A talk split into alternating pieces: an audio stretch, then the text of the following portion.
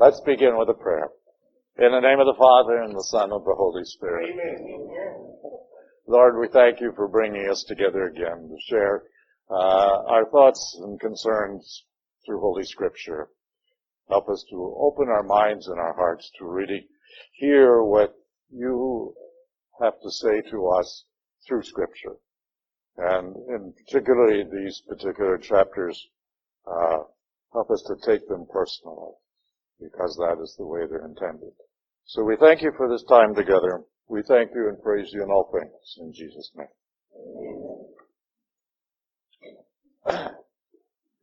Uh, today we're going to, well, you know, we're, we're sort of in the, the, home stretch, you might say. Uh, we have one more class after today. And I think, uh, if you kind of look back over, particularly Paul's letter to the Romans, uh, chapters 12 uh, through 15, or the first part of 15, seem to be like Paul's running out of steam, and he's tired, you might say. And these chapters really don't need a great deal of explanation. I mean, they're fairly clear in themselves. So what we're going to do is to go through them, but instead of you looking at or listening to them as if Paul is talking to the churches of Rome, what I'd like you to do is to think about it as Paul talking to you personally. Because these uh, recommendations or these instructions, exhortations, whatever you wish to call them, uh, in these chapters here, are really intended for the individual to take personally what he is saying. And it's easy to read them over and think, oh yeah, those are nice words, and just kind of gloss over them and go on. But that's not what they're intended to do. They're really intended to be an examination of conscience, which you should always do before you go to confession, regardless of whether you have any serious sin or not. Go over your whole life to see what your relationship with Christ really is, or what your relationship with God is.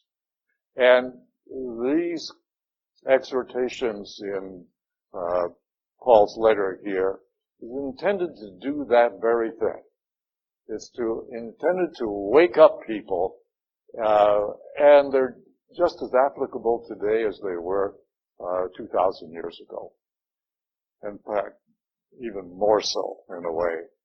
Because we have so many distractions now that sidetrack us from really thinking about uh, Christ and measuring up uh, what we are about to do, our decisions, our plans, our hopes and dreams and so forth, with what is Christ really asking of us? What does God want of us personally?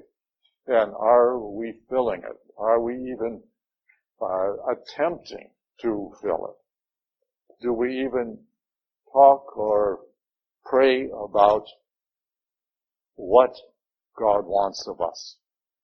I dare say that many people don't even give it the slightest thought.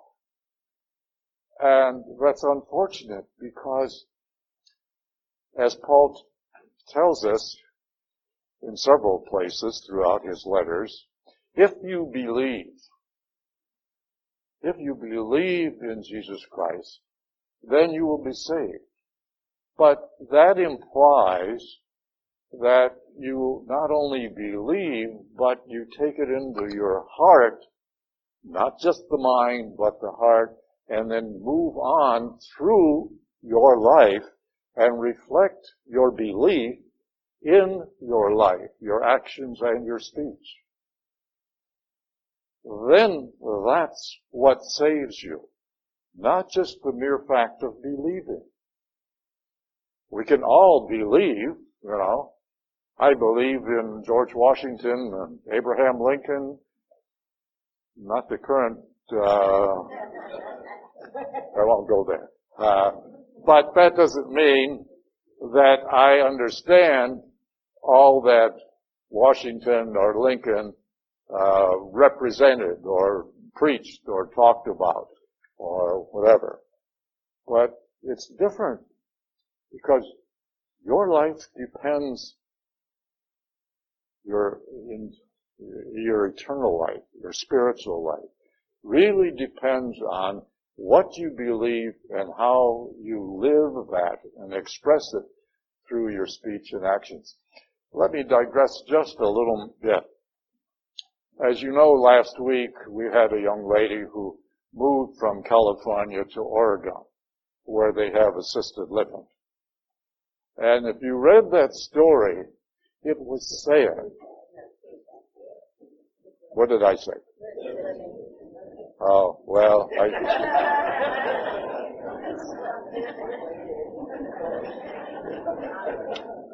you know how it is when you get old, you know? I have that on my brain, I guess. I might need that after today. well, suicide, of course. Yeah. And it's sad because, you know, the explanation, and you had, there were several different articles written on the same subject, and the, one of the explanations was, well, your body is your own to do with as you please. But that's not true. You didn't give yourself life. Therefore, you cannot take your life.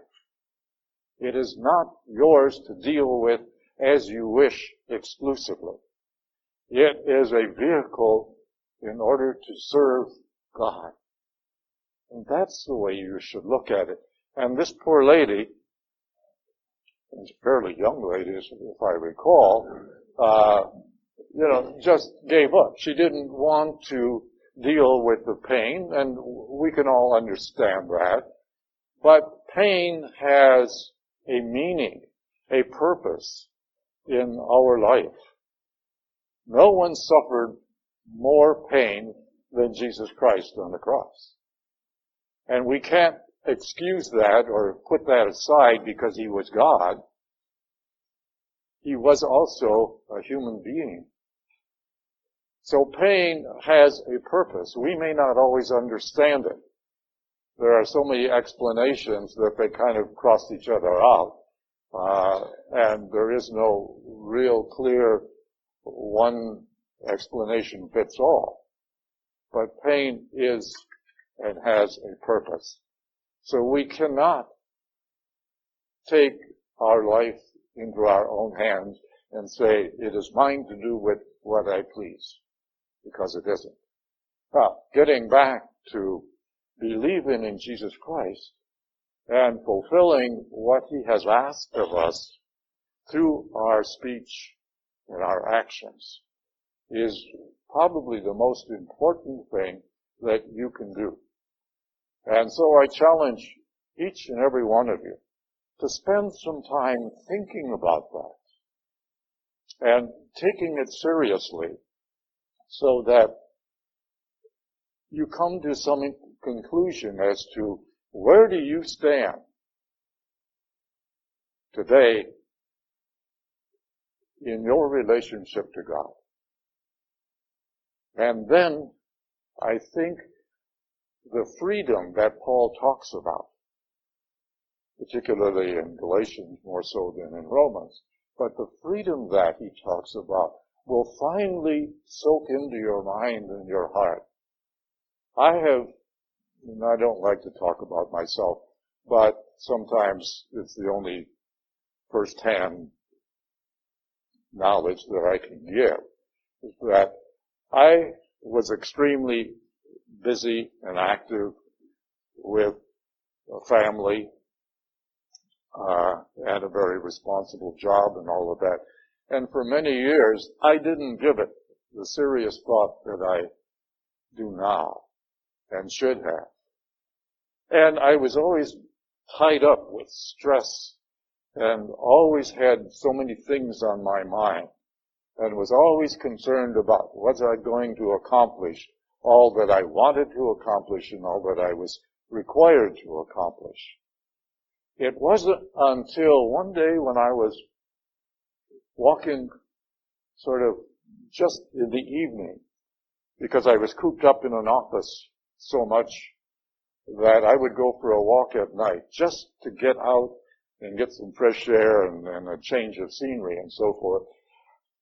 And I was thinking about love, and I don't recall why I was thinking about love, human love. And I think, well, I don't remember exactly why, but I remember saying to God, I guess in general, Lord, I wished I could be loved in that way. And it was like he came right immediately and said, I've always been here to love you, but you haven't opened your mind and heart to me. I thought, wow. What an answer. But as I, you know, I uh, actually got weak in the knees, so to speak, because that was the first time I really remember God speaking to me directly. Not with my ears, but with my heart. And I spent some time afterwards thinking about that. And as I began to open my mind and my heart, a lot of the tension that I was experiencing sort of faded away because I put things in order. And I experienced the freedom that Paul is talking about. When you put God first in your life, that doesn't mean that everything is going to go away. That doesn't mean the problems are going to go away or that the activities that you are required to accomplish aren't going to go away. But they take a different priority. They take a different stand in your life and you can begin to handle them so much easier. When we hear or learn or read where Christ is supposed to be put first in your life, and I've had people say right to my face, well, my parent or my parents or my family or my children, my spouse comes first. Uh-uh, it shouldn't. Christ should be first. God in the person of Jesus Christ should be first in your life. And then He will help you make your family, your job, or your children, or whatever, all take its proper place. But by keeping Him first, you experience the freedom to handle all of those other things in the proper way. And the stress will fade away. I guarantee it. Like the guy from, you know, Men's Wearhouse. I guarantee. So, any questions on that before we get into the subject of the day? Chet?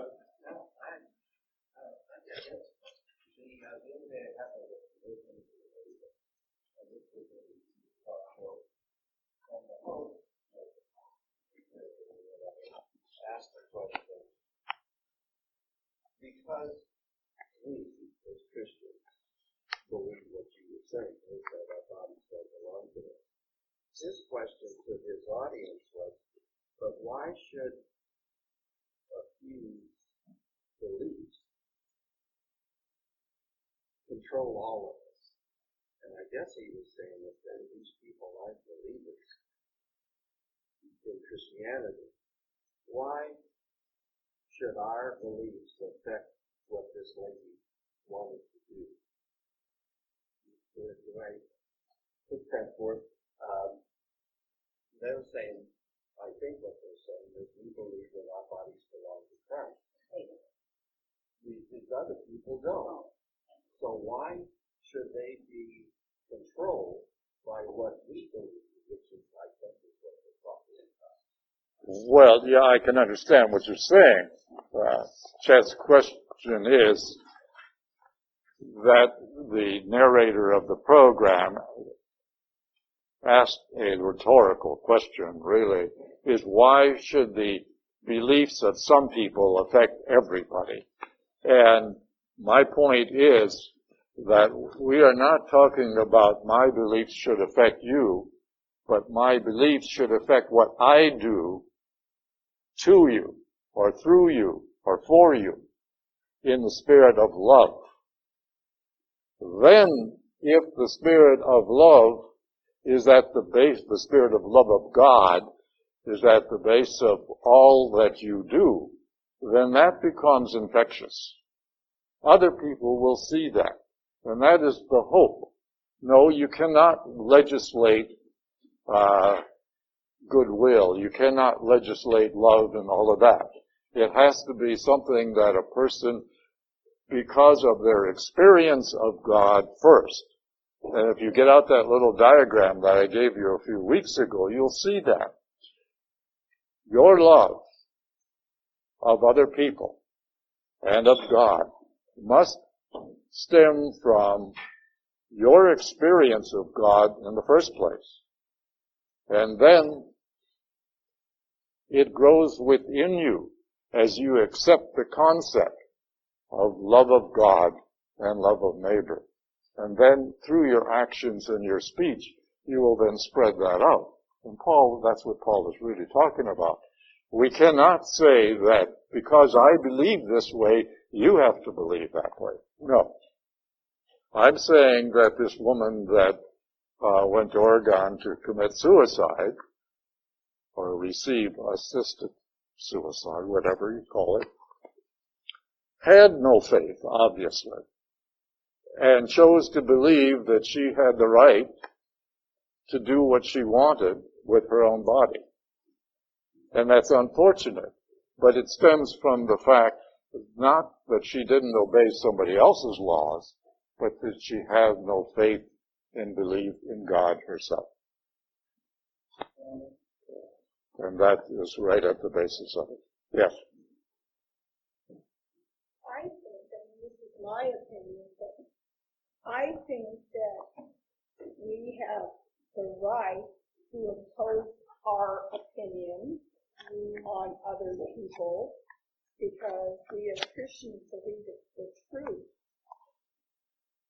And because it's the truth, therefore it should be applicable to all people, even if they're not believers. It's like, you not, you may not believe that gravity caused that apple to fall from the tree, but it did, whether or not you believe in gravity or not. And I mean, I think that's why we as believers believe we have the truth and we should impose that truth with love on no. non-believers. No, you cannot impose it. Well, I mean, you can't make them believe it. No. You can, you can, re- right according to our truth. That's right. You can let them know what you believe and show it through your actions and your speech, but you cannot require them to believe the same way. But I mean, but the fact that not every state in the union has assisted suicide. Thank God they don't. Yeah, I mean, shows that not everybody shares her belief either. And that a lot of other California would improve, you know, impose the truth that we believe you don't have the right to improve that. So she moved outside of California in order to be able to do that. Mm-hmm. Yeah. But she so, took, she took the life that belongs to God into her own hands and destroyed it. And that is absolutely wrong according to our beliefs. Excuse me, Steve? Well, we are entitled to our beliefs, but we're not entitled to our own set of facts. Facts are the facts. The facts are the truth. When we elect those individuals, we are telling them,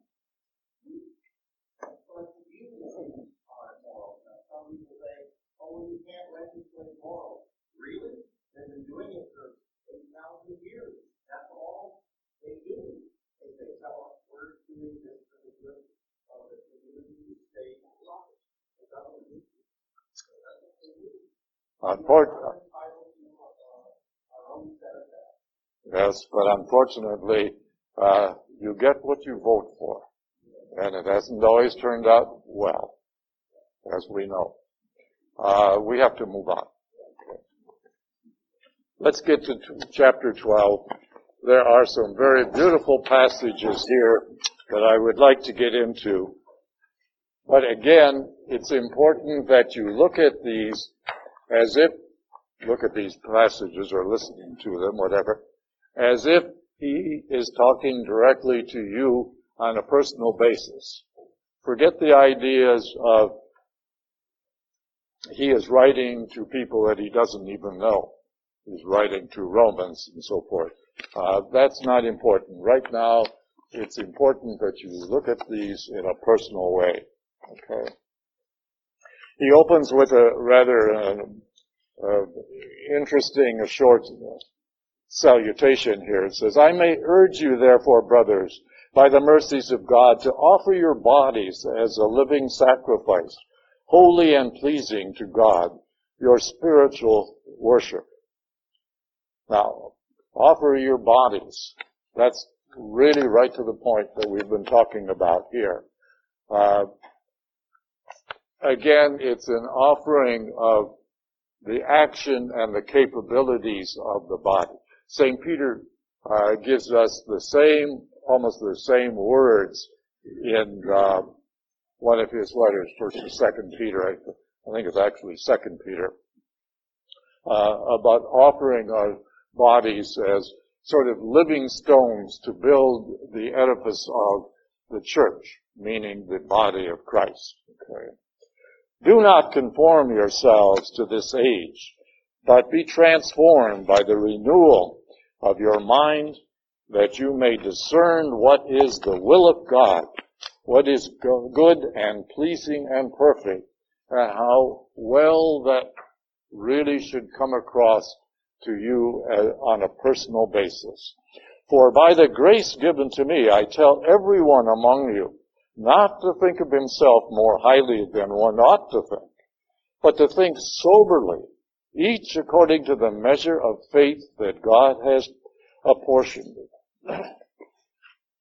means we have all given different gifts. We have been given different talents. We have been given different measures of faith. And therefore, within our own mind and heart, again, we cannot legislate, we cannot uh, make laws for all moral situations. Okay. For as in one body we have many parts, and all the parts do not have the same function. He is repeating a lot of what is in 1 Corinthians. So we, though many, are one body in Christ and individually parts of one another. In other words, that is why we call God Father. Because if we accept God as our Father, then all of His children have some relationship to each other. And therefore, all Christians are truly brothers and sisters in Christ.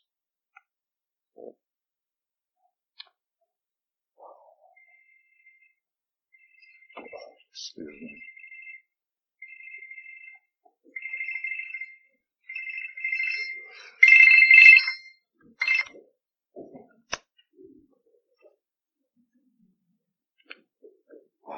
I'm sorry. I lost my place here.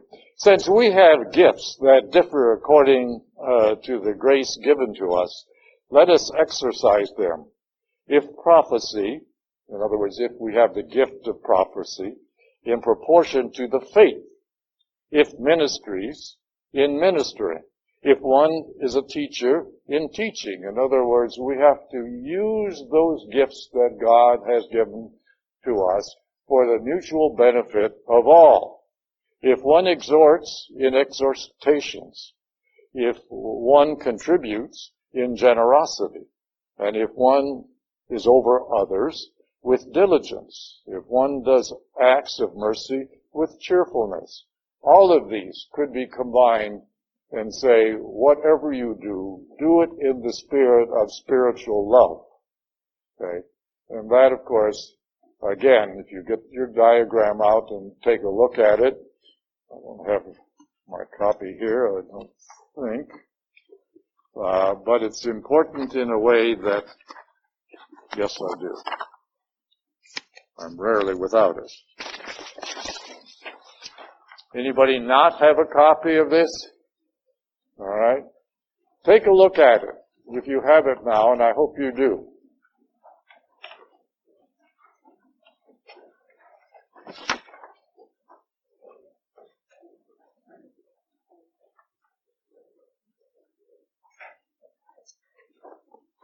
We cannot be true lovers of humanity unless we have some experience of God.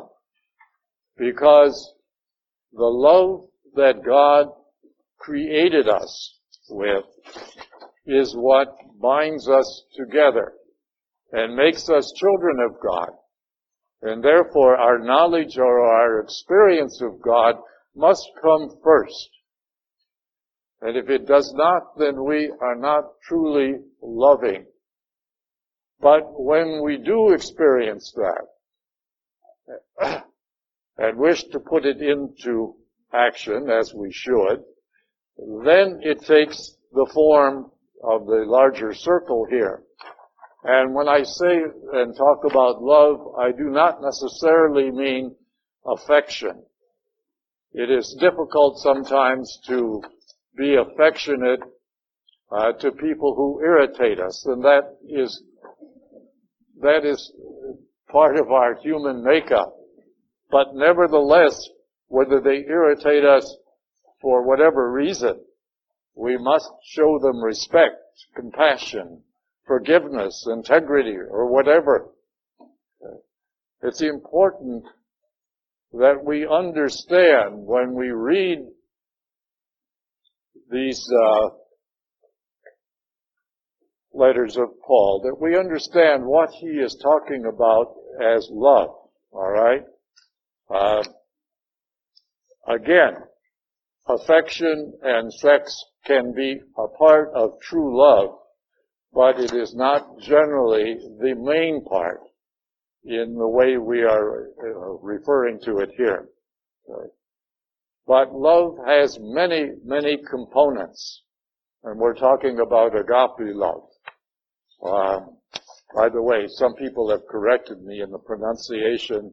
Uh, it is true that if you are pronouncing it in the Greek form, it's agape. But most people in the English form say agape. Alright? It is easier. But in most European languages, if there are three syllables in a major word, the accent is always on the first syllable, all right, which would be agape. Uh, that's just a little aside because I've had a few people come up and correct me uh, when I say agape. Okay, most people will read it that way in English. Right?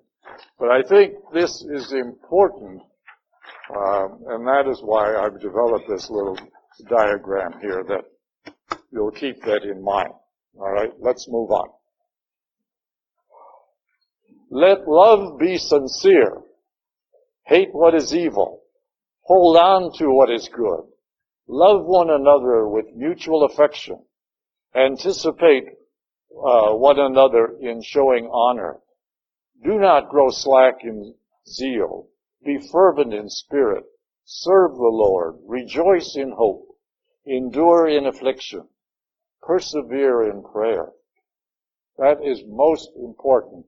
All of what we've talked about for 10 weeks, or almost 10 weeks, will do you no good if you do not take it into prayer. Prayer is the medium by which you and God get to know each other. Sometimes he'll rap on your head like he did me in that walk that night, but uh, nevertheless, prayer is the medium by which you and God get to know each other. Do not grow slack in zeal. Be fervent in spirit. Uh, serve the Lord. Rejoice in hope. Endure in affliction. See? Endure in affliction, which means physical pain. We don't always understand why we have pain, but nevertheless, there is a reason for it. And if we unite our pain with that of Christ on the cross, it becomes more bearable. Contribute to the needs of the holy ones. Exercise hospitality. Bless those who persecute you, and bless and do not curse them. Bless those who persecute you. Well, that is often very difficult for us. And we have to understand um, that our love in the uh, agape sense must show through. Rejoice with those who rejoice and weep with those who weep. Have the same regard for one another. Do not be haughty, but associate with the lowly. Do not be wise in your own estimation. In other words, humility is an important part of love. Do not repay anyone evil for evil. Be concerned for what is noble in the sight of all. If possible on your part, live at peace with all. Beloved, do not look for revenge, but leave room for the wrath, for it is written, Vengeance is mine, says the Lord, and I will repay. I'm reading that backwards because that's the way it is in uh, another prayer book that I use. Rather, if your enemy is hungry, feed him. If he is thirsty, give him something to drink. For by doing so, you will heap burning coals upon his head. Now that might sound like uh, a very sad thing, and Paul's not telling you to go out and, you know, fire up some charcoal or whether so you can dump it on somebody's head. Well, it's a figure of speech. It's an exaggeration of what he means by showing love and respect even to your enemies. It is by your actions that you would like to get them to see what they should have done, what they should be doing as well. All right. That's what he's really talking about. And, and do not be conquered by evil, but conquer evil with good. Chapter 13 is rather an interesting one here. And it's really all about uh, the law and love in itself. Okay? Let everyone be subordinate to the higher authorities. And he's talking about lawful authority. Uh, there is a distinction here. For there is no authority except from God. Remember in, you hear this at, uh, on Good Friday, when Christ is standing before Pilate, and Pilate asks him some incidental question, and Jesus remains silent. And Pilate doesn't like this, and he says, you mean you refuse to talk to me? Do you not know that I have the power to crucify you or to free you? And Jesus looks at him right in the eye and he says, you would have no power if it was not given to you by God my Father. And of course that puts Pilate right, you know, hits him right between the eyes, so to speak. Um, and that's what Paul is saying right here. Lawful authority is necessary for mankind to have structure. And therefore we have a right and a duty to obey lawful authority. One time I was stopped by a policeman, you know, flashing lights and all of that, simply because I made a turn, a right turn, on a red light, and I didn't stop all the way, and I sort of you know, slowed down and then went on. I didn't get a ticket, but I got a warning, and that was good enough because I pay attention now.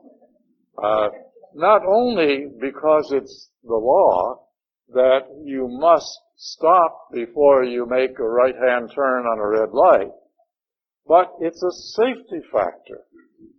How often do you start to do that and then somebody comes whizzing by right in front of you? So it's a safety factor. There are reasons for our laws. And therefore to disobey a lawful law is wrong. Now you can't get scrupulous about it, so yes. Obedience is only obedience to the law, which is in accordance with God's law. If the law is in accordance with God's law. Well, that's why I, what I mean when I say lawful laws. Yeah. Uh, laws that are, yes. Because the lawful authority really implies that these are something that are for the benefit of everybody. Yeah, you're right. Therefore, whoever resists authority, and we're, again, we're talking about lawful authority, opposes what God has appointed. And those who oppose it will bring judgment upon themselves. For rulers are not a cause of fear uh, to good conduct, but to evil. Do you wish to have no fear of authority? And that's, some people do have no fear whatsoever.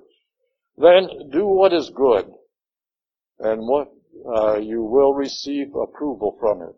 For if a servant of God, I'm sorry, for it is a servant of God for your good. But if you do evil, be afraid, for it does not bear the sword without purpose. It is the servant of God to inflict wrath on the evildoers, but not us. It is, again, lawful authority to go after evildoers.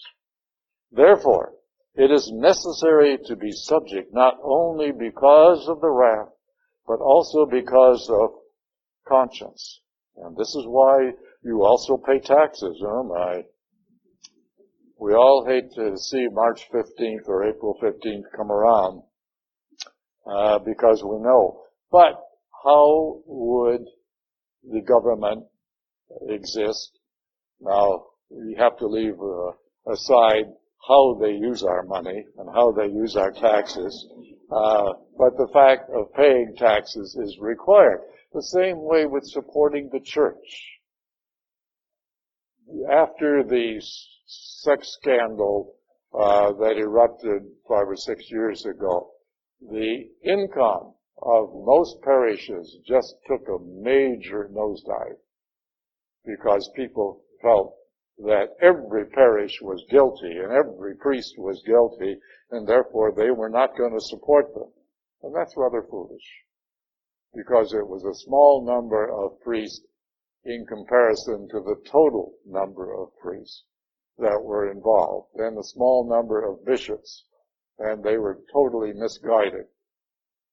Uh, revenue has increased and come back to something uh, more manageable, but it still is uh, really just barely getting us by. Now, this next section here with verse 8 is probably the most important of these uh, particular chapters. And it is probably what got Paul into most of his problem. Okay? Because up till now, and we haven't talked about this as much as we should have, but can you see why Christianity and Judaism could never get along, could never merge into each other. They are so different. uh, although Christianity was born out of Judaism, and that was God's plan, unfortunately, it was really Judaism that took a left turn, you might say, from what God wanted and never has really rightened itself back into the overall plan of salvation. But this particular section here is what kind of sealed Paul's fate, you might say. It says, owe nothing to anyone except to love one another, for the one who loves another has fulfilled the law. The commandments You shall not commit adultery, you shall not kill, you shall not steal, you shall not covet, and whatever other commandments there may be are summed up in the saying, namely, you shall love your neighbor as yourself. For love does no evil to the neighbor. Hence, love is the fulfillment of the law. And of course, any ultra-conservative Jew would take that as an offense, a major offense, because they worship the law. Now we're talking about Mosaic law. Okay. Not, they don't worship rules of the road and that kind of thing. But they're talking about the Mosaic law, the 613 uh, parts of the Mosaic law is what they worship. And they feel that by worshiping the law, they are pleasing God. But they don't find out whether that is what God wants of them or not. They don't take God into consideration. They're just saying, here it is, God, take it or leave it. I don't like to be so crass about it, but that's, you know, really in essence the way they're presenting it. And unfortunately, we have laws, we have rules, we have structure, but if it is not for the greater honor and glory of God, then it is of no value. If our belief stops at our own front door and doesn't go any further, it is of no value. God is not going to force us into doing anything. And that is what is really the problem with many people in their lives. They have no structure because they have no belief. But this, this particular sentence here, uh, chapter 13, verse 8 through 10. You emphasize did fall in. So Paul was done in by the Romans, not the Jews. No, Paul was done in by the Jews first,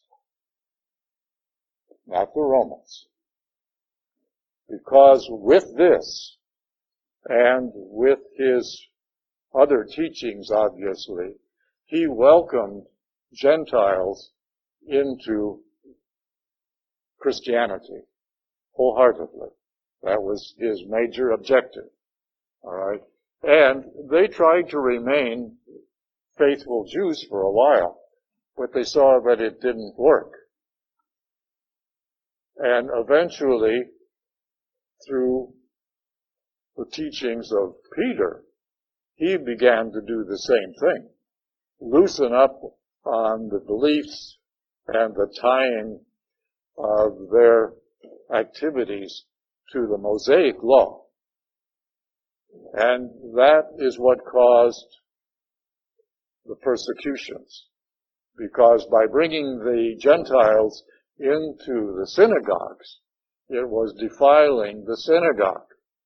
Or by bringing Christian uh, or Jews who converted to Christianity into the synagogue was defiling the synagogue according to their beliefs and they were then expelled. And after a while, even the people in Jerusalem who became Christians began to lose their jobs, people would not uh, deal with them in financial matters.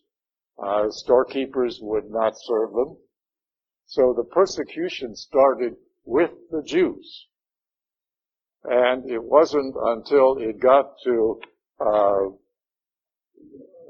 a case of uh, harm, harming them, you know, actually putting them to death and so forth, did the Romans come in. And the war of the Romans began in June of the year 66 AD and lasted until December of the year 70.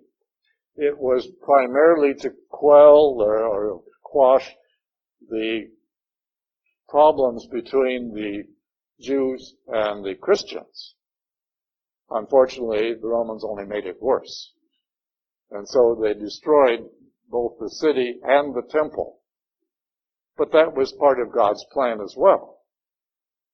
Because God had given the Jewish people 40 years from the time of Christ's death and resurrection, 40 years till 70 AD, to change their minds, to get the light or see the light, I should say. And they didn't. And so what he did was allow the Romans to come in and destroy Jerusalem and the temple, which was the symbol of God's presence among the Jewish people. Because, as we know, in the Last Supper, Christ, in instituting the, the Eucharist, said, by raising the cup, the bread and the cup, which he then consecrated into his own body and blood and said, this is the chalice of the new covenant, new and eternal covenant. So that covenant ran, you might say, parallel to the old covenant up until 70 AD. And when the people did not take notice and change their ways and become beliefs, then the destruction of the temple was the proof, proof of God's withdrawing the first covenant because he was no longer represented by the temple in their minds. And the proof of that is that the temple was never allowed to be rebuilt. Yes? So, would you say there's kind of a parallel between how Christ was arrested basically by the Jews, the Jews were the ones that were against Christ, and they used the Romans because they couldn't put Christ to death. Right. And did they do something similarly with Paul that because the Jews were upset with Paul, that they used the Romans to yes. and Yes, very much so. If you read the last several chapters of the Acts of the Apostles, you'll see why Paul got to Rome in the first place. You remember, he was going to go to Rome on his way to Spain. But he had to go to Jerusalem first because he had collected money from various sources to take down to these people in Jerusalem who were starving because they wouldn't, they lost their jobs and, you know, what I said earlier.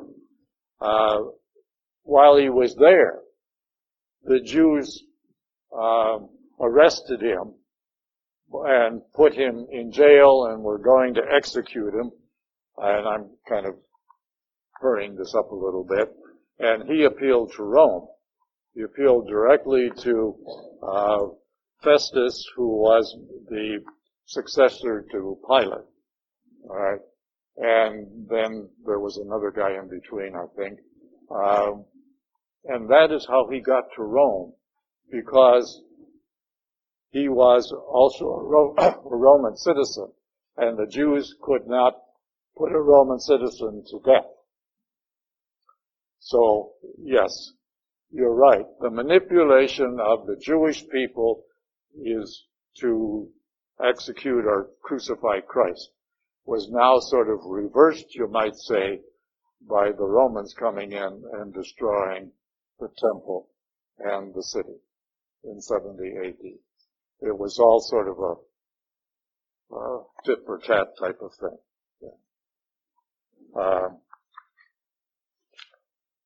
I think when you pull all of this together, and here's something I would really recommend to all of you, is to go through and read all of Paul's letters as well as the Acts of the Apostles. You might start with the Acts of the Apostles and then read Paul's letter, uh, letters, uh, because it's really a very interesting exercise when you see how it all fits together and read them in the order. I gave you a, a little schedule of uh, the order in which they were written.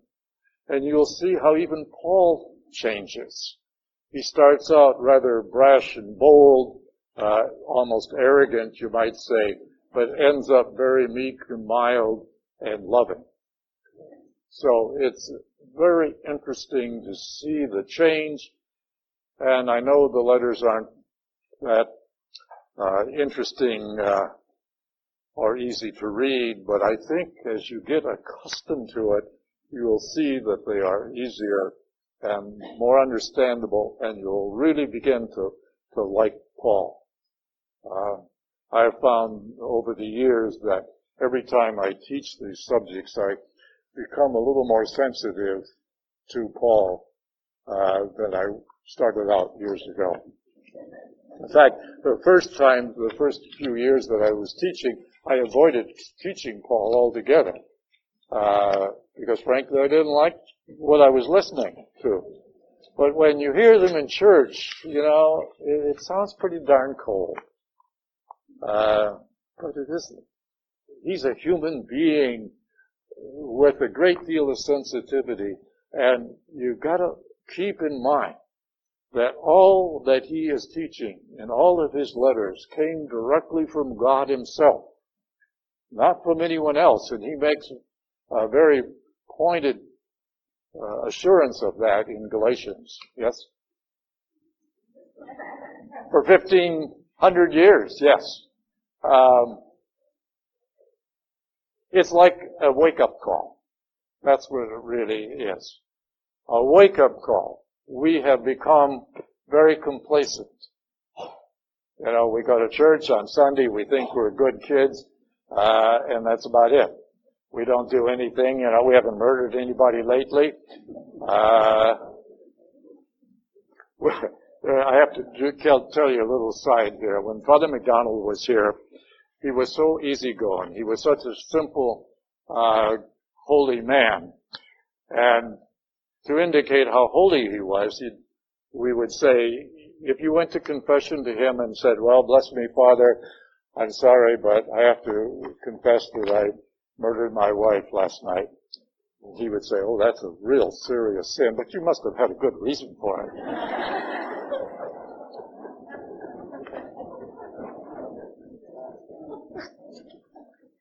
this book is a wake-up call. All right? And like I said, you got two strings attached. You have to read it, and then you have to pass it on to somebody else. Okay? Let's go on. Awareness of the end time. And do this because you know the time. It is the hour now for you to wake from sleep. For your salvation is nearer now than when we first believed. The night is advanced, the day is at hand. Let them throw off the works of darkness and put on the armor of light. Let us conduct ourselves properly in the day, not in orgies and drunkenness, not in promiscuity and licentiousness, not in rivalry or jealousy, but put on the Lord Jesus Christ and make no provision for the desires of the flesh now that might sound, yeah, so, oh, that's nice, nice sounding words, but gee, it doesn't apply to me, you know. It does. It applies to everybody because it is so easy as I said, to become complacent. And, oh, you're warm and you're comfortable in the way you express your uh, Christianity, your Catholicity, all right? Uh, you're comfortable with the way it is. But is that the way God wants you to do it? So, by reading this book, hopefully you will wake up to things that you never thought about.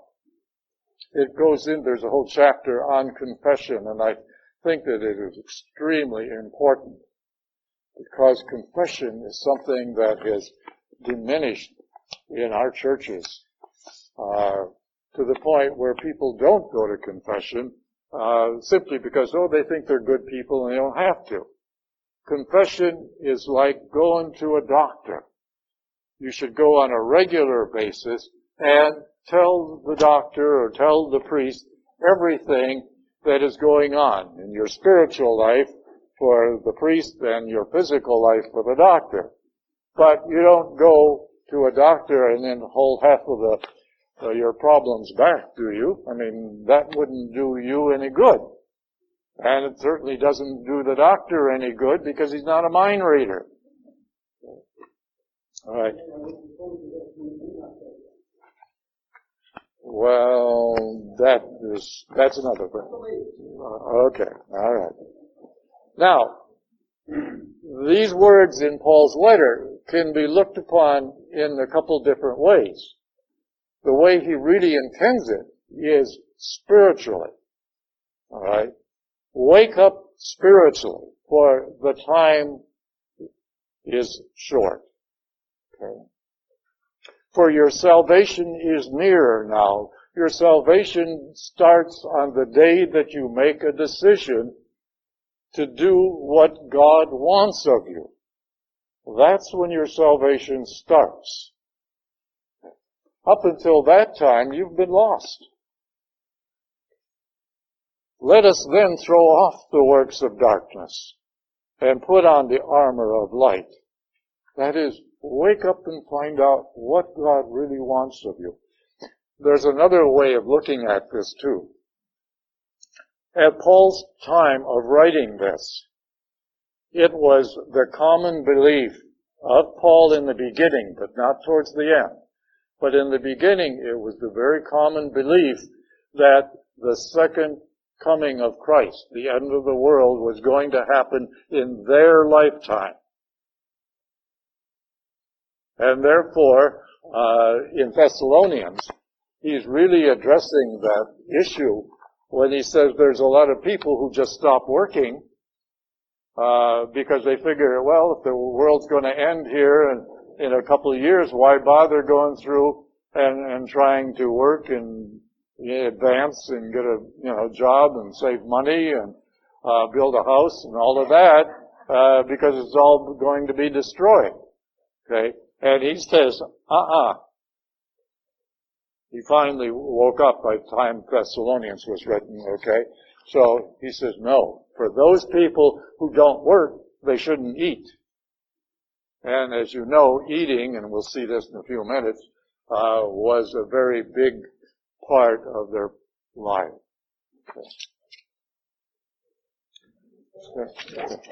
Well, yes, but unfortunately, for some people, it's too much uh, a, a main part of their life.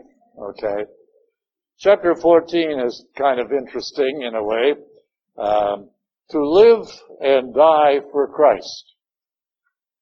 Right? That sounds uh, rather ominous in a way. Welcome anyone who is weak in faith, but not for disputes over opinions. One person believes that one may eat anything, while the weak person eats only vegetables. I don't know. It takes a pretty strong person to live only on vegetables, I'll tell you. Um, the one who eats must not despise the one who abstains. And the one who abstains must not pass judgment on the one who eats. You know, well that sounds rather simple. But if you recall, in the Acts of the Apostles, Paul and Peter get into rather a heated argument over this real same subject.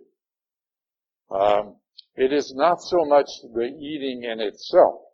It is how you do it in front of uh, other people. I remember uh, years ago when I was uh, working and representing the bank, I had a business meeting in San Francisco, and it was one of the high Jewish holy days. I don't remember which one offhand. That in itself is not important. And my host, I was with another person who invited me to lunch, and he was a conservative Jew. And he made sure that whatever he ate did not have certain ingredients in it. And apparently the um, restaurant where we were at catered to many Jewish people, and they were well aware of it, and the waiter was uh, right on his toes and was able to explain that the ingredients and so forth were all in accordance with the kosher custom. And I respected that man. And I was made sure that what I ordered was not offensive to him for that particular day. In other words, you wouldn't order, say, a Reuben sandwich with meat and cheese on the sandwich, because that would be wrong. Alright, so you have to kind of be uh, mindful of those things solely out of politeness. Okay. That's kind of what he's talking about here.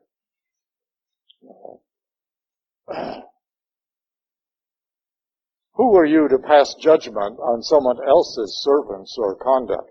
Before his own master he stands or falls, and he will be held, uh, upheld, for the Lord is able to make him stand.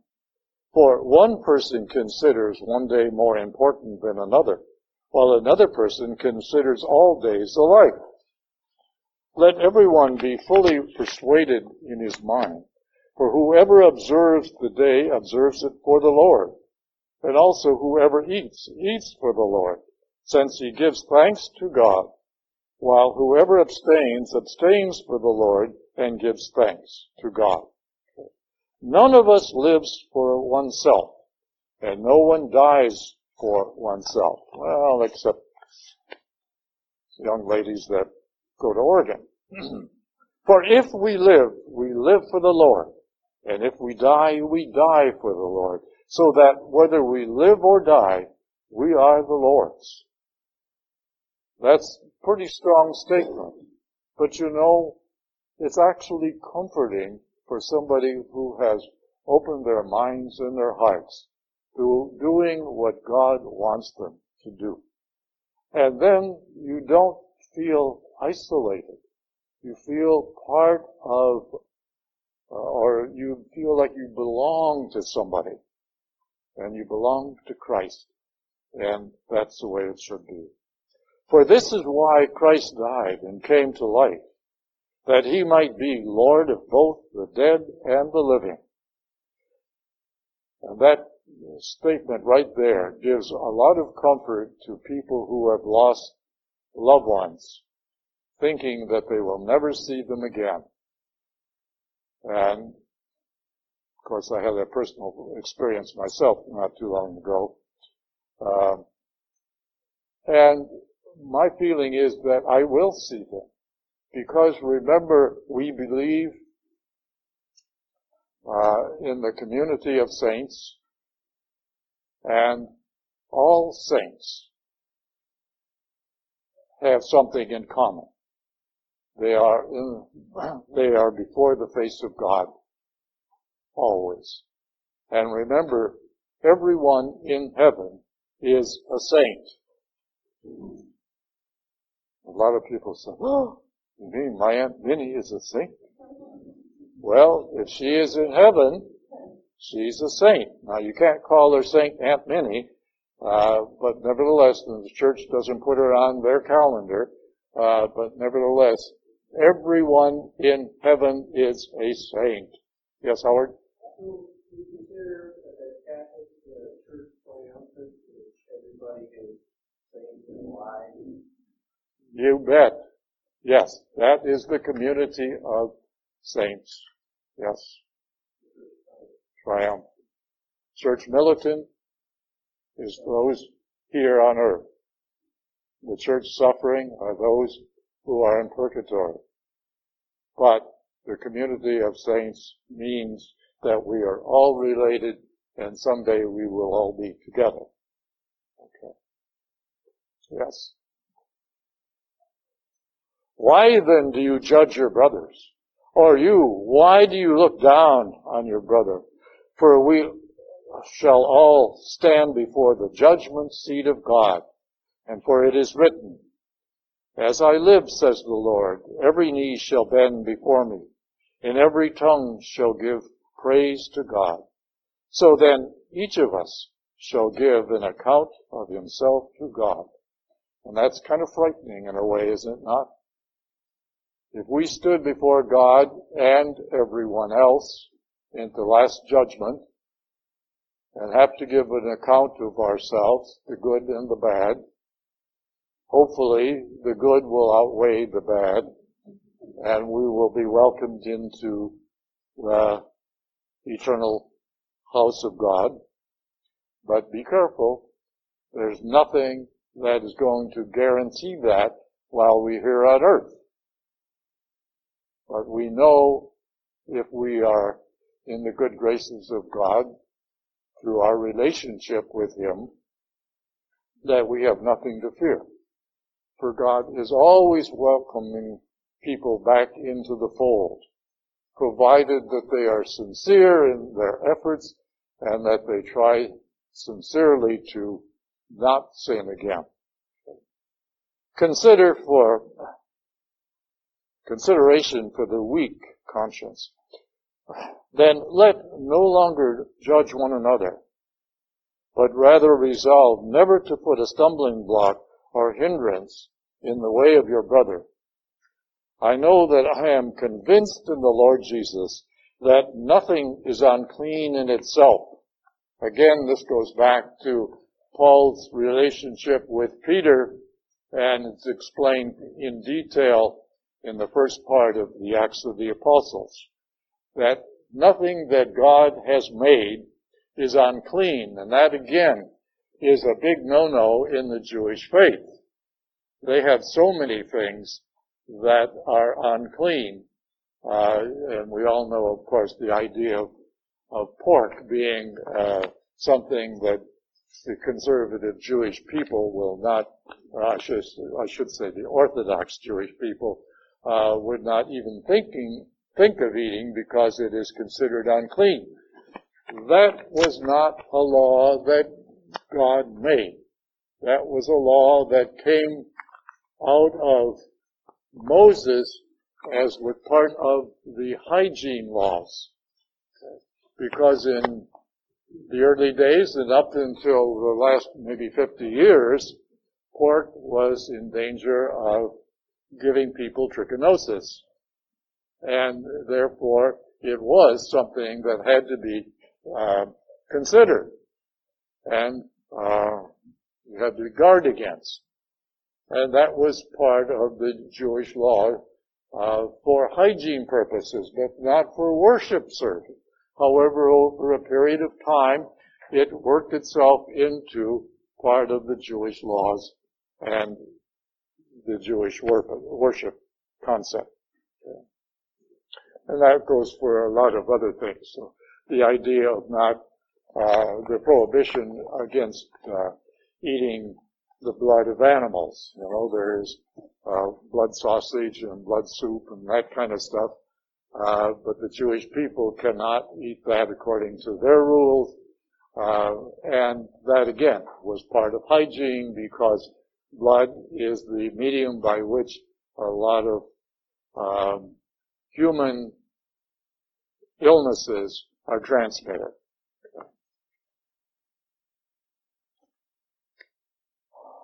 If your brother is being hurt by what you eat, your conduct is no longer in accord with love. Do not, because of your food, destroy him for whom Christ died. So do not let your good be reviled. Uh, go back to that sentence. Do not, um, because of your food, destroy him for whom Christ died. Right?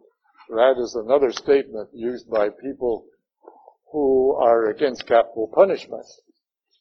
Uh, has nothing to do with food, but the idea of capital punishment is pro, is forbidden by the Catholic Church now, wasn't always, uh, because it is felt that you did not give life to the individual, and therefore you cannot take life from an individual because you have no idea if, when, or will that person repent.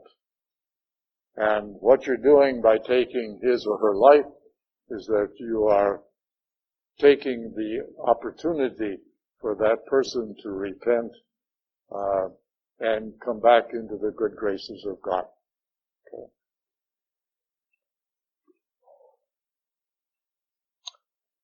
For the kingdom of God is not a matter of food or drink, but of righteousness, peace, and joy in the Holy Spirit.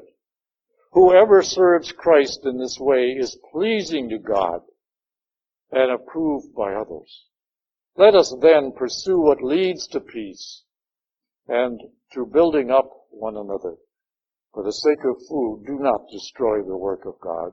Everything is indeed clean, but it is wrong for anyone to become a stumbling block by eating or by food or by these television programs that recommend food, food, food. In fact, I guess there's even one called the Foodie uh, television something or other here. Keep the faith that you have to yourself in the presence of God. Blessed is the one who does not condemn himself for what he approves. But whoever has doubts is condemned if he eats. Hmm. That's, I put a big question mark here because I've tried to figure out what this sentence means and I am at a loss myself. So I'm sure that many of you are also. But whoever has doubts is, is condemned if he eats because this is not from faith. For whatever is not from faith is sin. Well, I'll tell you, I went through many prayers and many attempts to find out what that means, and I have not come up with a good answer. So, you know, we just have to move on. The last half, we have, I mean, the first half of, uh, of part of 15 patience and self-denial. We who are strong ought to put up with the feelings of the weak and not to please ourselves. This is weak in faith now, not physical weakness. Let each of us please our neighbor for the good, for building up. For Christ did not please himself, but as it is written, the insults of those who insult you fall upon me. For whatever was written previously was written for our instruction, that by endurance and by the encouragement of the scriptures we might have hope. That is, all of the Old Testament was written as instruction, not necessarily for um, devotion. May the God of endurance and encouragement grant you to think in harmony with one another in keeping with Christ, that with one accord, you may with one voice glorify the God and Father of our Lord Jesus Christ. God's fidelity and mercy. Welcome one another then, as Christ welcomed you for the glory of God. For I say that Christ became a minister of the circumcised to show God's truthfulness, to conform the the promises to the patriarchs, but so that the Gentiles might glorify God for his mercy. As it is written, therefore, I will praise you among the Gentiles and sing praises to your name. And again it says, rejoice, O Gentiles, with his people. And again, praise the Lord, all you Gentiles, and let all of the peoples praise you. All of those are quotations out of the Old Testament scriptures, primarily the prophets. But as you know, the Jewish people did not look back on their own scriptures uh, as a way of improving the future, their future. Unfortunately, they totally ignored those where the prophets uh, admonished the Jewish people for lack of faith.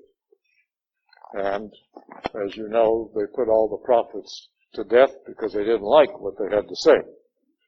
And again, Isaiah says, the root of Jesse shall come, raised up to rule the Gentiles. In him shall the Gentiles hope. The root of Jesse is often referred, Jesse was the father of David, King David. David was given a promise by God himself that there would always be somebody from the house of David, that is a descendant of David, on the throne of uh, the kingdom of Judah, that is the southern uh, kingdom of Israel. And of course, Christ represents that as somebody living forever as the king. But unfortunately, the Jewish people don't recognize that. May the God of hope fill you with all joy and peace in believing, so that you may abound in hope by the power of the Holy Spirit. So, even though, as I said in my opening statement, that these chapters need very little uh, explanation because they're somewhat clear, somewhat. The thing is, we have to open our minds and hearts to what is being said here and take it personally to see if we are conforming. Because that is what this little book is all about. Reawakening our belief, our allegiance to Christ. And we need that every so often because like everything else, we can become very complacent in how we approach and fulfill our religious uh, obligations. And the first thing that you have to do is to see where do you stand in relation to Christ? What is um, your your level of, of allegiance, your interest, uh, and how does your actions and your speech reflect that? And that is where you begin. Any questions? All right, let's end with a prayer. Name of the Father, the Son, the Holy Spirit.